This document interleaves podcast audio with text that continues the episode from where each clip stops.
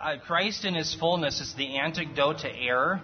Realize this morning that we're not going to be able to even get into everything in this section. We're only going to get through verse 13. But what I'm going to do is I'm going to hold off in all of our applications for this section of Colossians until the next two times we get together. Okay, does that make sense? So this time we're going to get into a couple of other theological areas that kind of spin off of this section of Scripture. But the important thing that I want you to see is what Paul is laying before us is the antidote to the error that the Colossians were engaged in, namely the invoking of angels and thinking that they had to have the aid of spiritual beings Paul is going to destroy that notion by showing the absolute supremacy and sufficiency of Christ. And we've seen that over and over and over. But he's starting to begin his crescendo argument.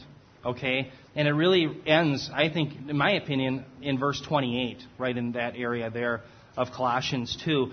So with that, let's get started into the text itself. And what we're going to see in this first section is there's really a dilemma. It's an either or. And what I'm going to show you is this is an either or, not just for then, in the day of the Colossians, but for all time. Either we're going to be governed by what Christ says, or it's the stoichi of the world. Either we have salvation through Christ alone, or we are in the realm of Satan and his minion. It's that simple. Let me show you how Paul derives at this. Colossians 2:80 says, "See to it that no one takes you captive through the philosophy and empty deception according to the tradition of men, according to the elementary principles of the world rather than according to Christ. Now, I actually wrote this word down for, notice it says take you captive. It's sylagogeo, and it literally means to be taken away in plunder. By the way, this is what's called a hapax legomena. It's the only time it's used in the entire Bible. Okay? But from the way it's used in elsewhere in the culture of the day, it was used as a term to refer to when, like, for instance, a ship would be captured and the booty and the spoil would be taken off. So Paul is warning the Colossians, and by extension you and I, not to be carried off like plunder. And who would be doing the plundering? Well, as you're going to see, it'd be the stoichia, the demons. Okay, and ultimately Satan himself. All right? Now, what I want to do is talk about and define again what in fact the philosophy was. Remember, the philosophy was what we had defined the first time we got together and talked about Colossians. And I just want to give you a little review. There were three elements that we had to define throughout the book of Colossians in order to define what the philosophy was. In other words, what is it that Paul was fighting against? That is the philosophy. And remember, philosophy literally means love knowledge. Right? So this is, in a sense, it's just what knowledge was being exalted against Christ. And so let's go through it again. This is a little bit of review. And the first thing we have to define is what were the stoichia. And remember, the options that we had for stoichia were the stoichia could have been, for instance, the letters of an alphabet, the elementary things, that sort of idea, ABCs. It could have been the physical elements that comprise the earth perhaps the planet and the stars. But as you're going to see in context, and this man named Clinton Arnold proves in his book, The Syncretism of the Colossian Heresy, it is actually the Stoichia. They are demons. They are personal demons who are opposed to the things of God, who want to steal salvation from human beings and lead, even if it was possible, Christ's elect astray. And so let me, I'll um, give you some actually ammunition to show you how stoichia is used elsewhere. Who had the Galatians 4, 3, and 9 passage? Oh, that was you, Robert. Listen, this is stoichia. Stoichia is only used four times in the entire New Testament. Twice in Galatians, twice in Colossians. And what, what you're going to hear when Robert reads is that it's used exactly the same in Galatians chapter 4. The term is used synonymously. Galatians 4, verse 3. So also we, while we were children, were held in bondage under the elemental things of the world. Verse 9. But now that you have come to know God, or rather to be known by God, how is it that you turn back again to the weak and worthless elemental things to which you desire to be enslaved all over again? Great. So those elemental things, they are the stoichia so in, in Galatians, what Paul is refuting is this idea that once you were saved, you had to somehow go back to the old covenant and either stay kosher or engage in circumcision. And what Paul was laying out was that if you go back to the old covenant, you're now back under the stoichia. Okay? Why? Because you can't fulfill the law anyway. Okay? So if, if you leave the only means of salvation, that is faith alone in Christ alone, by grace alone, you're under the stoichia. And it's the same thing, or I should say, Paul uses it the same way here in Colossians 2. Okay? Now, the other thing we had to define, if you recall, was this term. by the way, I can't get Greek font, and I can't transliterate, so I'm, I'm trying to use, uh, what do you call it? Uh, phonetics. Phonetics, thank you, to try to show you how you would say this. It would be embateuon. It's actually a participle, and if you recall, the debate is how to translate this participle out of Colossians 2:18. In fact, let me read Colossians 2:18 with you to show you how it's rendered in uh, the New American Standard Bible. And I think it'll help us understand what the debate is about a little bit. So, Colossians 2, verse 18, he says, uh, Paul writes, Let no one keep defrauding you of your prize by delighting in self abasement and the worship of angels. Now, here comes the term embateuon, taking his stand on visions he has seen. Okay, and then we'll just stop there. So the issue was, is what exactly does embateuon? Does it mean that they are taking a stand on things that they had come to apart from Christ? And I think there's an element of truth to the way the NASB translates it. But Clinton Arnold makes a good case that it should be literally rendered, they had entered into the things that they had seen. Now, why is that important? Because in Colossae and the surrounding area, there was a mystery rite. And what these people were engaging in was the second portion of this mystery initiation rite, where they would enter into a visionary experience. And they would actually come into contact, at least in their own minds, now who knows, they would come into contact with these angels that were to protect them from the stoichia. Okay, are you with me? And you, can you imagine how powerful an experience that would be? So, what Paul is going to have to do is to try to say, listen, you may have had that experience, but it wasn't a good thing. okay? It was false. And so now, do you remember Bob has talked numerous times in, uh, from the book of Hebrews about how we are required to believe in an invisible Savior for now, who is seated at the right hand of God, who we can't see. But yet we're to believe the Word of God, and that's who we're to trust in. But you see how difficult it is for human beings to trust in what's unseen, and how much easier it is to trust in an experience or what is seen. And so Paul has to totally refute the idea that it matters what experience they had. Does that make sense? So this phrase then, embateuon, literally means the experience they entered into while they had this vision in this initiation rite. And this would have been an experience that a lot of these Colossian Christians would have had in the back of their mind, and it would have been tempting, even after coming to Christ, that they would want to say, Well, I haven't had an experience lately. And do you remember back when we were invoking angels? Wow, that was powerful, right? And I imagine it may be difficult today for those who perhaps are coming out of the emerging church and they're having experiences too, aren't they? And now they're told that they have to leave that and to trust in something they can't see or someone they can't see, namely Christ alone. Okay. Now, the other thing we had to define was the worship of angels. And the debate surrounded upon whether this is an objective genitive or a subjective genitive. Now, what's the difference? Well, if it's a subjective genitive, then in fact the angels are worshiping. Okay? And then, so in other words, some scholars believe that the Jews wanted to enter into the realm of the angels with them and worship God. But the context, I think we can actually prove that it should be taken as an objective genitive. In fact, in all of the writings in antiquity and typically in the New Testament, this type of construction should be rendered as an objective genitive. We don't have time to get into all that, but the point is, it wasn't that the angels were worshiping and that these people wanted to join with them but rather they were worshiping the angels. And that's where it became such a problem. So, again, let's put it all together. The stoichia are demons. And here's the deal there are what, what are called astral decans. I know. Don't, uh, don't blame me. I'm only the messenger, okay? so there are astral decans, and this comes from, comes from Persia, by the way. All right? And there's 36 of them, and they govern every 10 degrees of the, the sphere of the earth, if you will. Okay?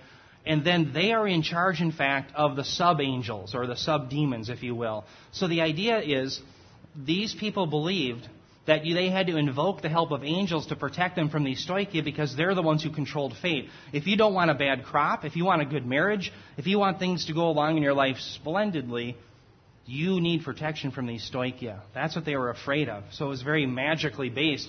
The embateuon, okay, again, is the experience where they entered in, where they believe they actually met with an angel and therefore now garnered protection. Okay? And so Paul had to say, no, no, that was, that's hogwash. You know, let's just make it simple. That's not true. That's not valid. You're actually under the stoichia when you're doing that. And then finally, number three, it wasn't that they wanted to worship with the angels, but they were worshiping the angels. Why? Because they protected them from the stoichia. Okay? Listen to what Clinton Arnold actually says, and this is on page 173 of his book. Let me just read this. I think it's interesting. He says, in summary, one may safely conclude that in the context of magic and astrology, even in Jewish and early Christian circles, the term stoichia was indeed used of personalized spiritual forces that have significant influence over the affairs of day to day existence. They are not only involved in the unfolding of fate, but may be the functionaries of a magical charm or bring such evils as sickness, fevers, chills, croup. I didn't know they had even croup back then. Kidney pain, heart disease, jealousies, squabbles. Furthermore, these traditions, including the demonic use of stoichia, reach into the first century AD and even earlier. So the point is, it was the day to day activities that these people believed they needed help in. And that brings me to my next slide. Let me show you another passage. And I think this defines exactly what the Colossian heresy was. Again, this is Clinton Arnold. He says, It appears that the practice of invoking angels at Colossae does not have so much to do with matters of ultimate spiritual significance as it does with the issues of day to day life. As with the veneration of angels in Judaism, of magic and incantations, the Colossians' practice involved a diminution of one's relationship. By the way, that just means a, a, making it small of one's relationship to Yahweh and now Christ in favor of a manipulative relationship with his angels. The greater implication is with Christology, where it appears that Christ is either neglected in favor of calling upon angels or is regarded on the same level as angels. And wouldn't that be a problem? So again, think about this, friends. Remember in 2 Corinthians 11:4, the warning is Paul is concerned that they would have another Christ. If the Christ that someone believes in is not completely sufficient and therefore resulting in the belief that you need nothing else, then that's not the true Christ. Do you see what I'm saying? In other words, if, if the Christ that you believe in isn't sufficient so that you need to invoke angels, then you don't understand who Christ is. And that's why Paul has been belaboring who is this magnificent Christ. That's his whole point. And so, uh, let me go back to verse 8 again. I'm going to just show some other things. That's why Paul is belaboring who Christ is. So, now the other thing I want to do is I want to look at, um, notice it says, do you see where it says according?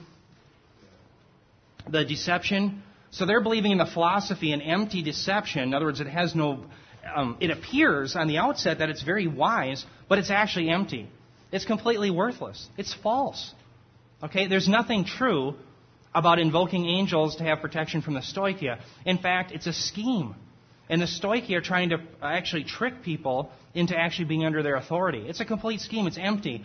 But notice what Paul is saying is that the deception is according to, to the tradition of men, according to the elementary principles of the world, rather than according to Christ. Now, this phrase here would actually be rendered this way it literally states, and not according to Christ.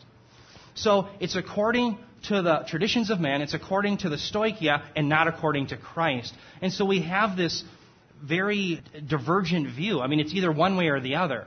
And I think it's a good, powerful application for us today the knowledge we base our lives. And the reason why I put it that way is because remember, the Colossians were invoking the help of the angels not just all, always for ultimate salvation, but in the day to day manners of life.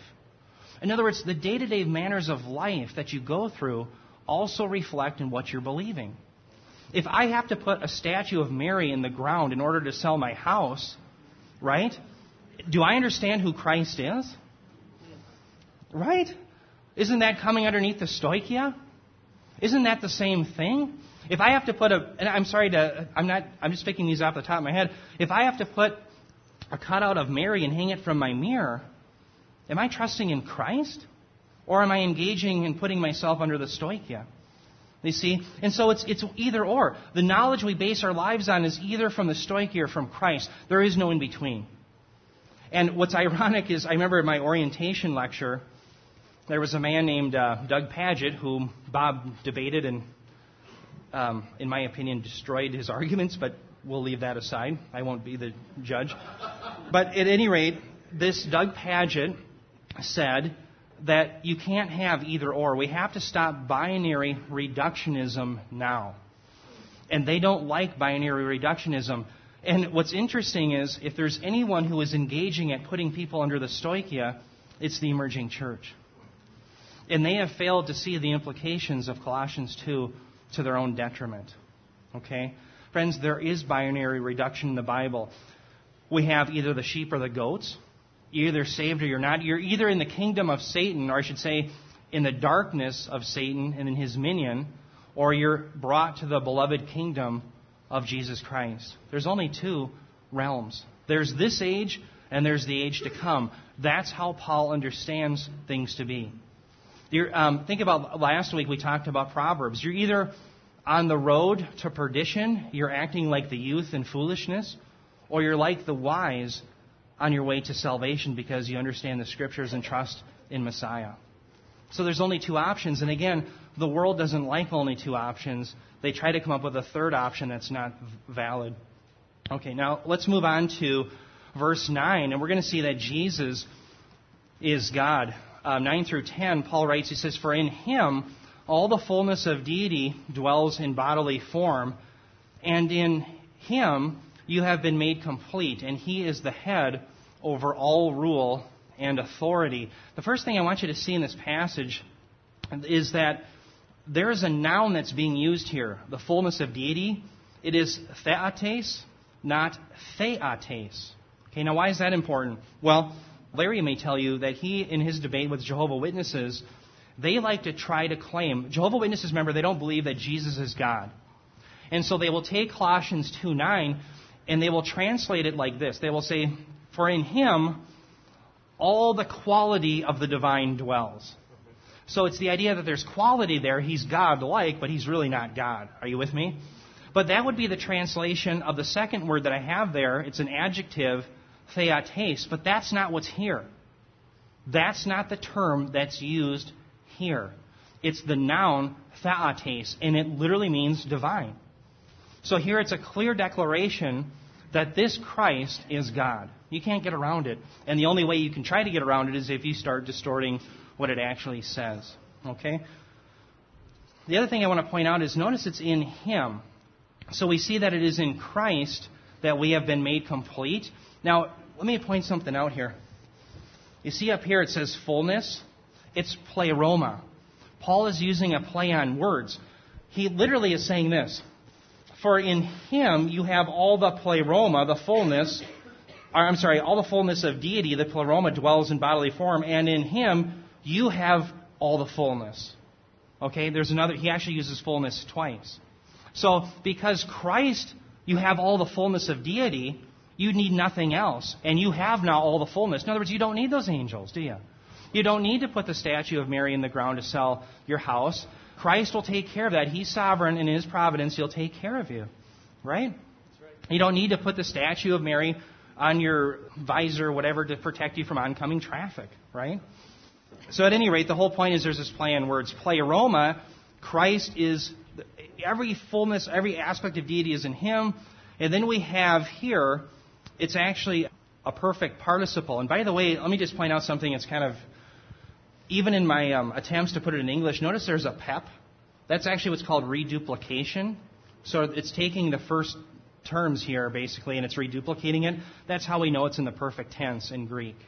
So if it, you have reduplication, you know it's in the perfect tense. Now, why is it important that it's in the perfect tense? I know grammar isn't everybody's favorite, but remember, perfect tense means something that happened in the past. It was perfectly completed, hence the term perfect, and its result is still with us today. So, why that's so important to us in our Christian lives is God did this. He made us full, perfect, lacking nothing, and it was in the past, it was perfectly completed, and it will always be with us. Never to lose it. That's another case that you could bring up to prove the eternal security of a believer. There's nothing lacking forever. He has saved us to the utmost. We cannot possibly need anything more or lose our salvation. That's the importance of grammar. So, anyway, I'm excited about it. So, I don't care. If you don't like grammar, oh, I do care. Okay, well, I was going backwards for some reason. Okay, so we have that. Now, we'll go into, yeah, number three here. God's grace and power are bestowed upon those in Christ. Oh, the reason why I highlighted that, sometimes I get carried away with my PowerPoints, as you probably can tell, and I have this circle here. And the only thing I wanted to point out there is, again, it's a dative. It's in Him, in Christ. And remember the idea of spheres? You're either in the sphere of the stoichia under Satan, or you're in the sphere of the beloved Son in Christ. That's the idea. We are now in the sphere of Christ. We're living in His, His neighborhood. It's His household. That's the idea. And that's, again, a, the idea of dative of location is kind of the idea. Okay? And then He is the head. Oh, by the way, this is an important concept, too. This head term, kephale, in the culture of the day that the Colossians found themselves in, the term head meant, or meant you ruled over everything. Okay, whether it be the kingdom, whether whatever um, denomination. In other words, if you were head of the Elks Club, or I don't know, you were the head of it. You were the you were in charge of the whole shooting match. That's the whole point. And so this term is actually a very technical term for the leader of all things. And in this case, it would be over the entire creation. He is the head over all things, over all rule and authority, which in fact would imply the stoichia. So the head here then, Jesus rules over all the stoichia. They answer to him, and so does everything else under creation. Okay? So again, it's just majestic. That's why, um, in fact, we should trust in Christ and we don't have to worry about the stoichia. Now, I want to go into, notice I called it an excursus. What that really means is I want to go into a bunny trail, and I'm labeling it with a big technical term to make it sound like we're doing something important. okay? But, but, but bear with me. I think this is important. I want to get into this idea of the hypostatic union, and that has to do with who Christ is, because when it says that the fullness of God dwelt in Christ, we have to consider what does that mean to be fully God and fully human? Okay? And I want to deal with a passage that's often been abused, I think, by, um, it typically started with German theologians in the 1800s, and that is the Philippians 2 passage, where they claim that Jesus actually emptied himself of divine attributes. It's called the kenosis theory. Okay? So, in other words, Jesus, when he became flesh, okay, the Son becomes flesh in the incarnation, he got rid of some of his divine attributes. And their proof text of that would be Philippians 2 5 through 8. Okay, now, remember, Colossians 2 9 says the fullness of deity, not, lacking nothing, dwells within Christ. Okay, so now it's seemingly there's a discrepancy between what Colossians 2.9 is saying and what these German theologians are claiming that Philippians 2 is saying. Now, let me read and show you where they're getting this idea. Philippians 2 5 through 8 says, Have this attitude in yourselves, which was also in Christ Jesus who, although he existed in the form of God, did not regard equality with God a thing to be grasped, but emptied, there's the term kenosis, he emptied himself, taking the form of a bondservant, being made, I'm sorry, that should be a D there, being made in the likeness of men, being found in appearance as a man, he humbled himself by becoming obedient to the point of death, even death on a cross. Friends, for the first 1800 years of the church, this term kenosis, no theologian believed that it indicated that Christ divulged or got rid of any of his divine attributes.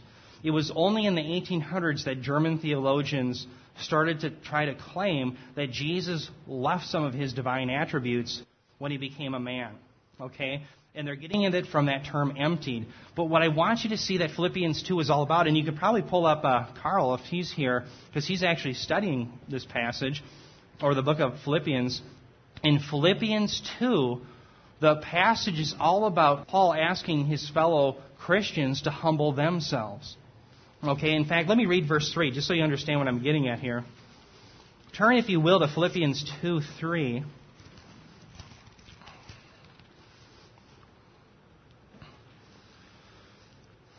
And I'm just going to start there for the sake of time. Paul says this He says, Do not, I'm sorry, do nothing from selfishness or empty conceit, but with humility of mind, regard one another as more important than yourselves. See, what I'm claiming is this passage is about humility. Okay? And so the idea when Christ emptied himself, it's not that he emptied himself of his divine attributes, but rather he humbled himself. Okay? So let me just point this out. Notice it says, have this attitude in yourselves, which was what? Which is also in Christ Jesus. So this is about attitude. It's not about, now, now let me ask you this. Think about this.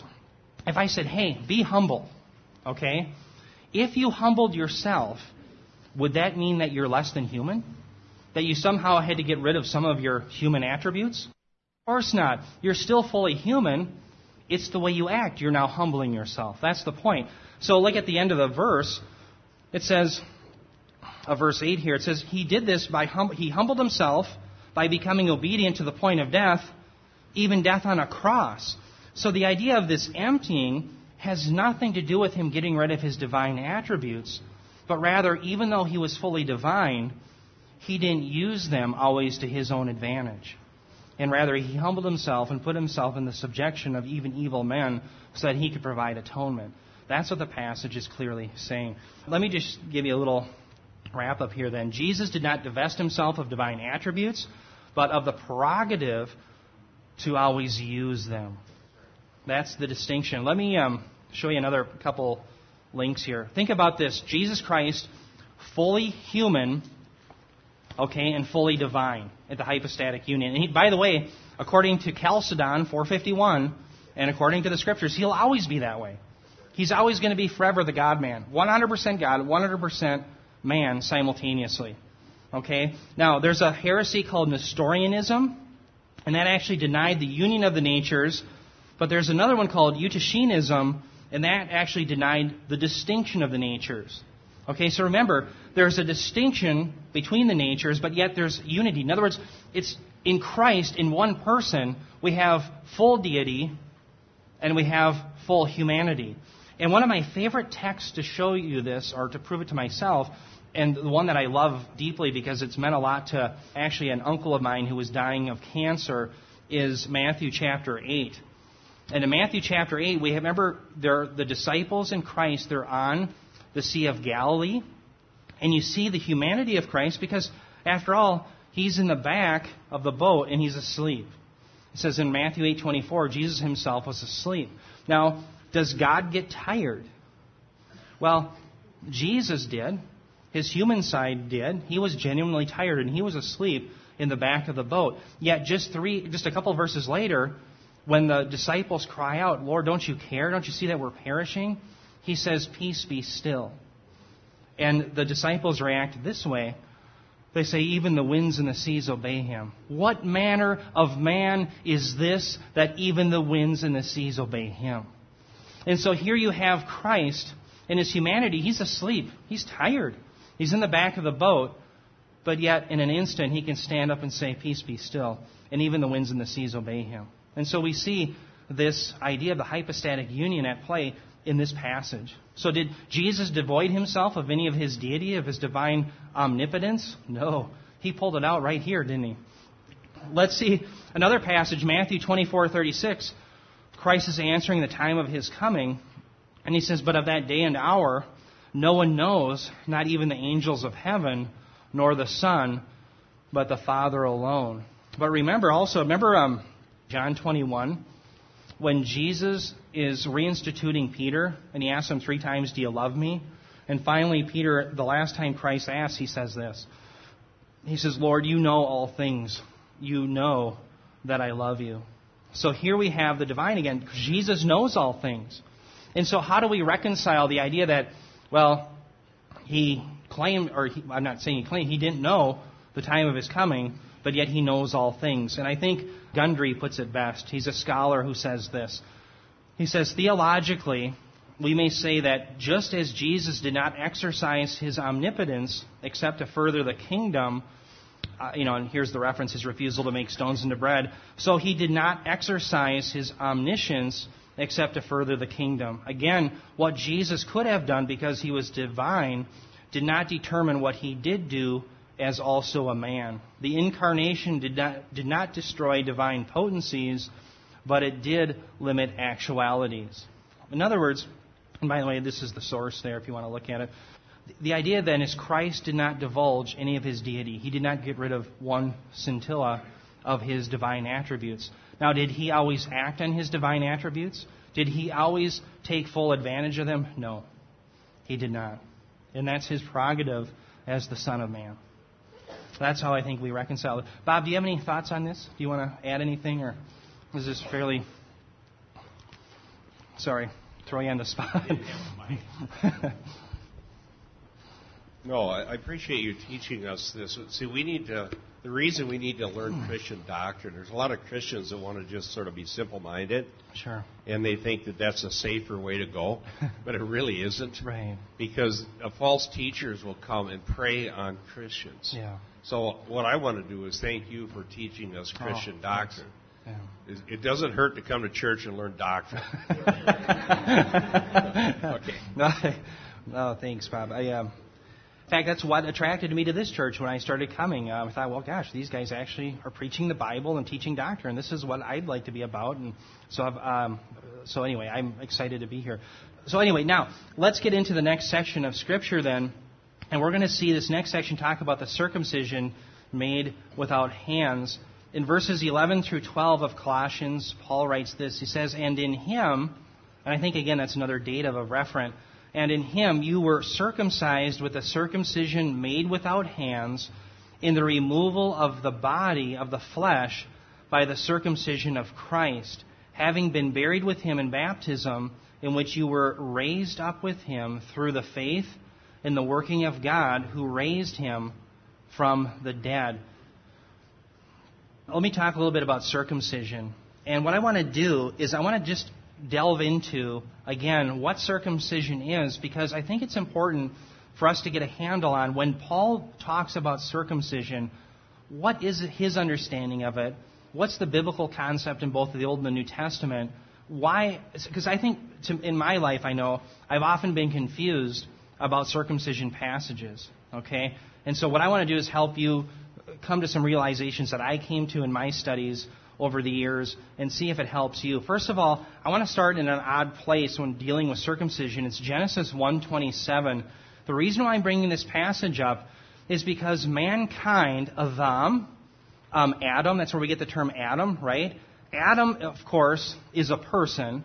He's also a male. But in one sense, Adam is also synonymous with male and female because male and female did God create man.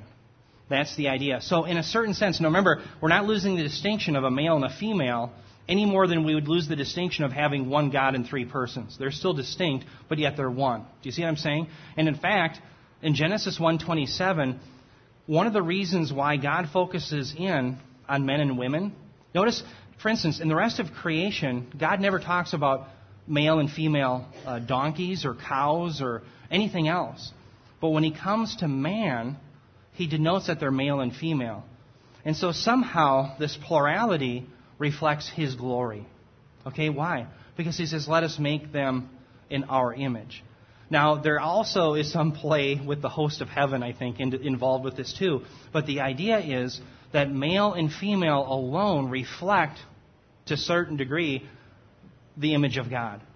Okay? Now, again, God is triune, and we only have two here. But yet, think about this. In the, the book of Revelation, we have the number 666. It's a trinity, right? but the number of perfection is seven, and it's short of perfection. And in a real sense, man and woman is two. It's not triune, but yet we're not really God, are we?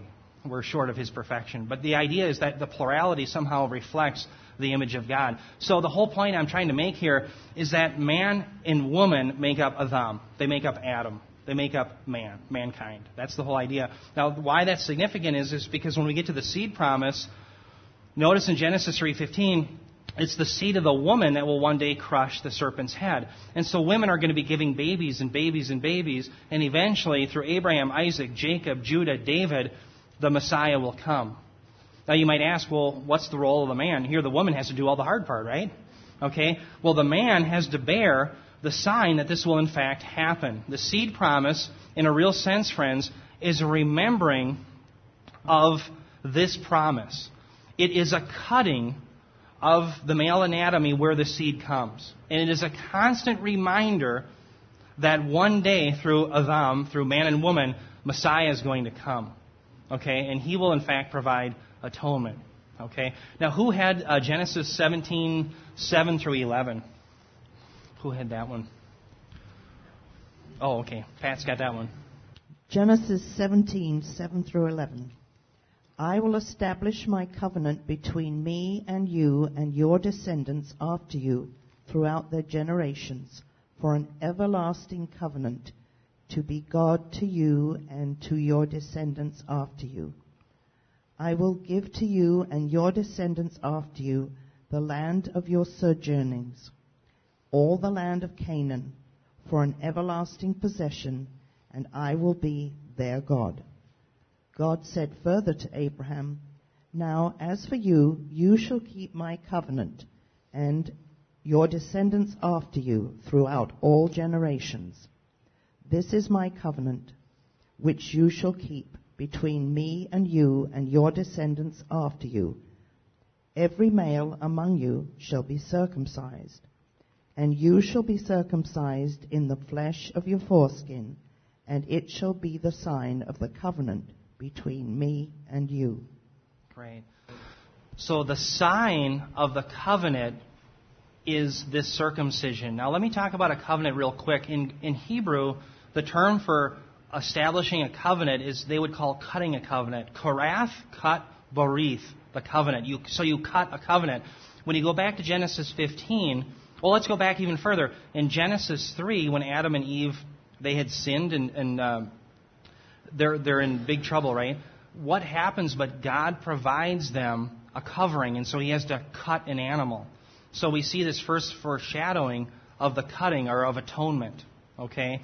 Well, then God in Genesis 15, he alone walks the blood path, right? And the animals are cut.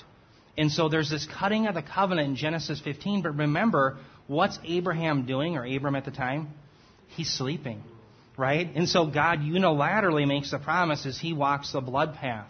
So now God will unilaterally bring about the promise of the Messiah, okay, and messianic salvation.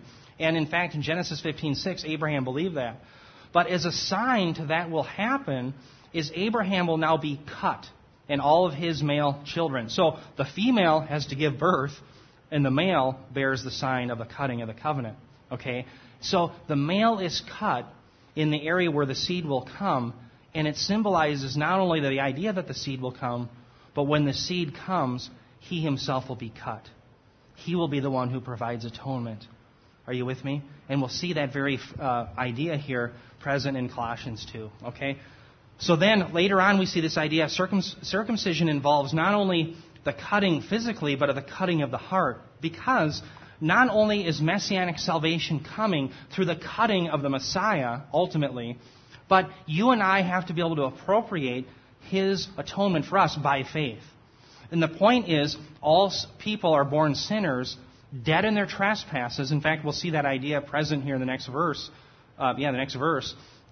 So, what we have to have is regeneration in other words, the Holy Spirit enabling us to actually believe in this messianic atonement. And that's why circumcision involves also the cutting of the heart. And I'll show you that verse later. We'll, we'll look at Jeremiah 4 4. Okay?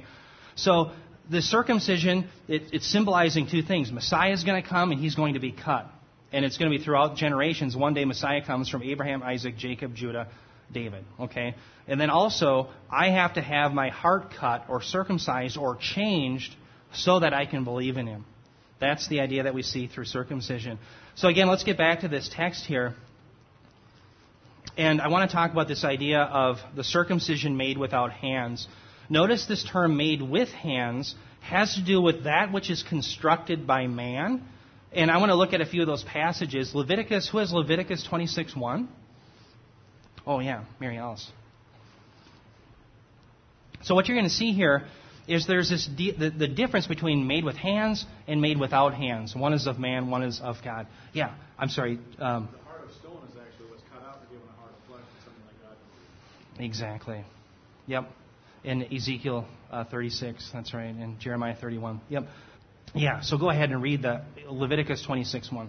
Do not make idols or set up an image or a sacred stone for yourselves, and do not place a carved stone in your land to bow down before it. I am the Lord your God. Yeah. So they made with their own hands these images. So that's from man. Okay. And then look at Acts 7:48. Who had that passage? Acts 7:48 However the most high does not dwell in temples made with hands as the prophet says. Yeah, so Stephen there is proving here the Sanhedrin, they're persecuting the Christians, and Stephen has to prove that no, Yahweh doesn't dwell, God does not dwell in a mere temple made by human hands. Okay? And so the place to find Messiah, the place to find salvation is at the Messiah's feet. It's not at the temple. The pe- people who speak for God aren't the Sanhedrin, they're the apostles. That's what he's laying out there in Acts chapter 7. How about 1724? Acts 17:24 The God who made the world and all the things in it since he is Lord of heaven and earth does not dwell in temples made with hands. Yeah. Does not live in a temple made with human hands. And again, in Exodus 25:40, we have Moses is given the directions or the directions to build the tabernacle after the pattern of that which was shown to him, indicating that he was making something in the in the pattern of what already existed. Okay, now let me just pull up then what's made without hands, and that's constructed, of course, by God, and that's what's being described here. So this is a circumcision made without hands, indicating that God has done it. Who had Ephesians two eleven? Ephesians 2:11. Therefore remember that formerly you, the Gentiles in the flesh, who are called uncircumcision by the so-called circumcision, which is performed in the flesh by human hands. So there was the circumcision talked about at the very end there that was performed by human hands. So keep going then into Hebrews 9:11. Hebrews 9:11 But when Christ appeared as a high priest of the good things to come he entered through the greater and more perfect tabernacle not made with hands that is to say not of this creation Yeah, again this idea that's the creation or the I should say the temple or the tabernacle that God has made alone. So what we see here friends is that this circumcision is from God. And so it's something far different than what we were doing all along as I'm talking about the Jews. And so what we have here then is let me just point out some phrases here. Notice the circumcision is made without hands and it's in the removal of the body of the flesh. Okay, now there's been a lot of debate. What does it mean in the removal of the body of the flesh? And there's really been two interpretations of this over time. There's two views. The first one is this the removal of the flesh is synonymous or is putting off the old nature, and that we see this idea in Colossians 3 9. And it would be the people who hold to this idea would typically believe that baptism is synonymous with circumcision. So the idea then is this is something that you and I do. Um, God obviously enables us to do it, but the removal of the body of the flesh is the idea that we're putting off our old nature. Okay? And we're putting off our old nature, and therefore we're no longer acting as if we were uncircumcised in our heart. That's kind of the idea. But what I'm going to show you is the context proves actually the second interpretation, and I'll, I'll show you why. The second option is this the removal of the flesh is synonymous with Christ's death, namely, that he himself is being circumcised. So it's synonymous with his death. Okay? Now, let me give you the evidence of why I think this is a particularly appealing interpretation. This circumcision, again, would be that Christ has in fact died and he has cut off for the sake of his descendants, those who would trust in him. Notice that we have, it says, in the removal of the body of the flesh by the circumcision of Christ. Okay? Have, now that's, if we take that as his death, so he's died, now it talks about his burial. Having been buried with him in baptism, in which you were raised up with him through the faith and the working of God who raised him from the dead. Here we have the three aspects of the gospel that Paul alludes to, for instance, in 1 Corinthians 15, 3 through 4. Who had the 1 Corinthians 15? Yeah, Larry. Oh, sorry. I would give you mine, but then I couldn't get it on. 1 Corinthians 15, 3 and 4. Yeah. For I delivered to you as of first importance what I also received that Christ died for our sins. Died. According to the Scriptures. And that he was buried, buried. and that he was raised on the third day according to the Scriptures. So that he, he died, he was raised on the third day. Remember, third day according to the Scriptures? What Scripture is that? Psalm 16:10, the Holy One would not see decay. I think that's what's in mind, uh, in Paul's mind. So the Holy One wouldn't see decay. Decay starts on the fourth day. Therefore, ergo, hence, the Messiah must be raised on the third day. Are you with me? And then, so yeah, so we have, the point is we have the death, the burial, and the resurrection. That's exactly what we see here. We have the circumcision of Christ.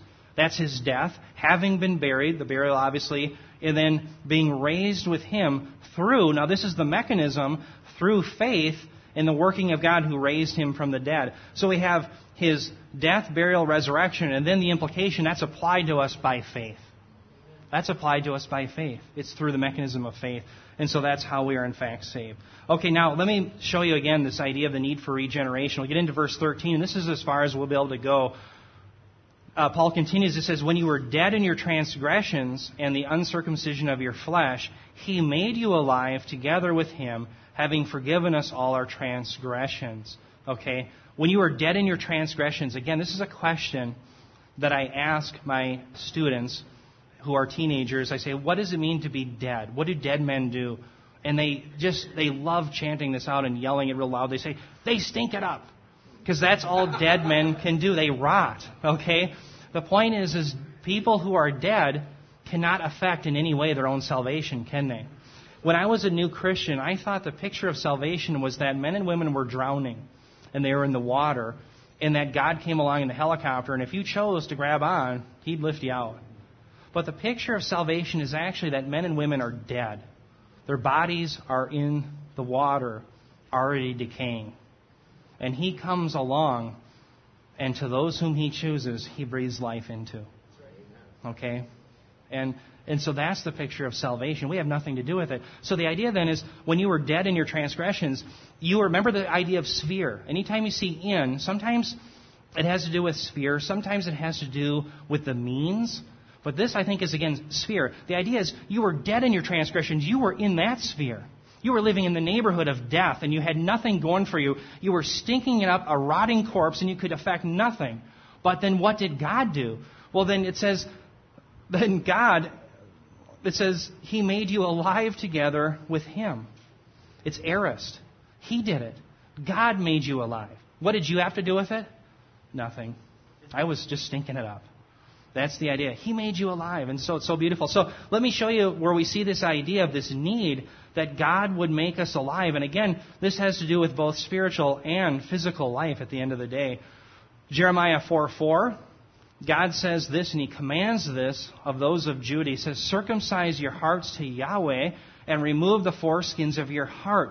Why was He commanding that? Because they were the people that could not respond to Him. So here He is commanding that you circumcise your hearts, change to have a heart that is responsive to me. Forsake your idolatry. And you know what? They couldn't do it. They couldn't do it, but He, he had the opportunity God is perfectly just in commanding us to do that. It is a moral and a right thing that He commands His creation to do it. And the reason why we can't isn't His fault, it's our own. Okay? It's our own fault. So the idea He's commanding this. So that's why when we get to Jeremiah 31, 31 through 34, it talks about how God would give them a new heart. God would have to do it. He would have to make them alive. And so again, we see this need. For instance, Ezekiel 36:26. Moreover, I'm sorry, this isn't the need. This is the remedy to the need. Moreover, I will give you a new heart and put a new spirit within you, and I will remove the heart of stone. Remember, he goes on to say, I will give you a heart of flesh. Let me just say it again. The heart of flesh does not mean, remember, we usually use the term flesh as sinful.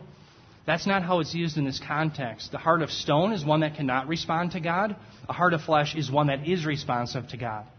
Okay? So the idea is God alone will give them the ability to have a heart that's responsive to Him, namely faith and then later obedience. That's the idea. Okay? And then we see the same thing here in the New Testament, 1 Corinthians 12:3, and no one can say Jesus is Lord except what? Except by the Holy Spirit. Why? Because He made you alive. He quickened you. He enabled you. That's the regeneration that we see in Titus 3:5. That's why Jesus says in John 6:44, "No one can come to me, dunamis can." Remember when you're in grade school and you say, "Teacher, can I go to the bathroom?" And they always say, "I don't know, can you?" and they, you remember that? I was like, "Oh, oh, for crying out loud!" We always fall for it too. So you would say, May I go to the bathroom? And they would say, Well, of course you can. The idea was they're trying to teach you the difference between the ability and permission. Okay? So when we get to John 6:44, it's not that we're looking for the permission to come to Christ, we're commanded to do so, but rather we don't have the ability. Okay, the ability. So that's the issue there. Okay, so what I want to do then is um, I want to just put our theology together real quickly. Oh gosh, I'm getting late here. I'm sorry about this. I um, sometimes I don't get a chance to really time these out, but let me just talk about something real quick. Talking about this idea of regeneration, let me put up Romans 2:28 through 29. And I want to make an application from this a little bit. And remember, I'm kind of going off track a little bit here on a bunny trail because we're going to pick up this passage in Colossians, and I don't want to talk about its culmination until the end. Okay? So Romans 2:28 through 29, Paul writes this: For he is not a Jew who is one outwardly nor is circumcision that which is outward in the flesh. But he is a Jew who is one inwardly, and circumcision is that which is of the heart, by the Spirit, not by the letter. And his praise is not from men, but from God. Let me just explain this real quickly. What replacement theologians latch onto this, and they say, aha, Israel is spiritual, not physical. And so, therefore, if you're really a Jew, you can be a Gentile and be a Jew, which this text is saying. But what they do is they make the misapplication of saying, ergo, Israel has replaced the church. There's no longer a plan for Israel. It's all the church. And so sorry. Israel. I'm sorry, church replaces Israel. Yes, make sure I get this straight. The Israel replaces the church. That's what they're trying to claim. Are you with me? I'm sorry, I said it again. Wait, wait, say, say, say it. Okay, what? Yeah, that's what I mean. Okay, all right, listen to these guys. Don't listen to me. Okay, so the church replaces Israel. Okay, all right, but now here's what I want to talk about. What I'm going to lay out before you is that remember, regeneration is the act of God whereby He makes individuals and He enables them to believe in Messiah. Okay? What I'm going to show you is that kingdom is going to be populated by men and women who are both Jews and Gentiles. So, in that sense, a true Jew is one who is one inwardly, not outwardly. But the kingdom is coming to Israel. We don't throw out the baby with the bathwater. Let me show you why. Romans uh, 11, 25 to 28. Paul says this. He says, For I do not want you, brethren, to be uninformed of this mystery, so that you will not be wise in your own estimation, that a partial hardening has happened to Israel until the fullness of the Gentiles has come in, and so all Israel will be saved. From the standpoint of the gospel, they are enemies for your sake, but from the standpoint of God's choice, they are beloved for the sake of the fathers. The point is, friends, look at that they. That they is actually a term for the enemies of God. And that has to imply, Bob actually pointed this out to me. I think it's very insightful, and it proves that this is in fact Israel. Why? In other words, the debate is who is the group that's being talked about here? There's two groups there's the Gentiles, and there's the Jews. There's the natural olive branches, and those who are being grafted in. Well, the whole point is, is this they has to be referring to the Israelites because would it make sense that the enemies of God are those who are believers that Paul is, re, is actually talking to? Yeah. If you're going to follow their rules, you replace Israel's church. See how that works out. Uh, Yeah. To say, you know, uh, the hardening has happened to the church. That doesn't work. And so all the church will be saved. Well, that doesn't work. Right, right. Yeah, that's it's bad thinking, isn't it? Yeah. So the whole point is that they must be the Israelites because Paul is talking to Gentile believers. How can Gentile believers in Christ be the enemies that Paul is alluding to? Of course, that must be the they must be Israel. Why? Because he's talking to Gentile believers. How can Gentile believers in Jesus Christ be the enemies? Because that's how the replacement theologians would have you believe that passage to be interpreted. Okay? Because they have to make Israel, make sure I get this right, synonymous with the church. Okay? Synonymous um, with both Jew and Gentile believers. So here's the point. Here's what I show you a graphic. Um, before the time of the Gentiles, we had regeneration coming to Israelites, and many Israelites were regenerated so that they could believe in Messiah, and yet some, a few Gentiles. During the time of the Gentiles, we have many Gentiles being regenerated so that they would trust in Messiah, and yet a remnant of Jews, of Israelites. And then, when God turns his attention again towards the Jewish nation, the majority of the people who will be regenerate will be Israelite believers, individuals, but yet there'll be still a few Gentiles. But the point is, all of the promises are coming to the kingdom of Israel. It will be a physical kingdom. And so you can't replace Israel with the church. Because, yes, as you and I, as believers in Jesus Christ, we have been grafted in to the promises of Abraham, Isaac, and Jacob. The promise in Romans 2 is that he regenerates uh, men and women, and it's those who are regenerate that will, in fact, partake in the kingdom that is coming physically to Israel. Okay? Brian. Kind of an interesting uh, tidbit on uh, circumcision. I have a book at home called Science in the Bible. Okay. And one of the things in there is on uh, circumcision. And the Jews were commanded by God not to circumcise until the eighth day. And, and the reason they do the eighth day is because science today has proven out that the infant, after being detached from the umbilical cord, has not developed the white blood cell count to uh, ward off infection and things like that. So it's kind of a, a interesting thing again, where uh, God's word proves out over time. So well said, Brian. And you know, I've heard, I don't know if anybody could verify this, but I've also heard the vitamin K uh, count that's somewhat responsible for blood clotting is also the highest of a human being's life on the eighth day. And um, interestingly enough, that would correspond to this idea of circumcision too. So yeah, no no uh, surprise that God is sovereign over those things. Any other questions? I'm sorry to go so long. I didn't. Um, I should have cut it a couple short. You guys can come up to me afterwards and talk.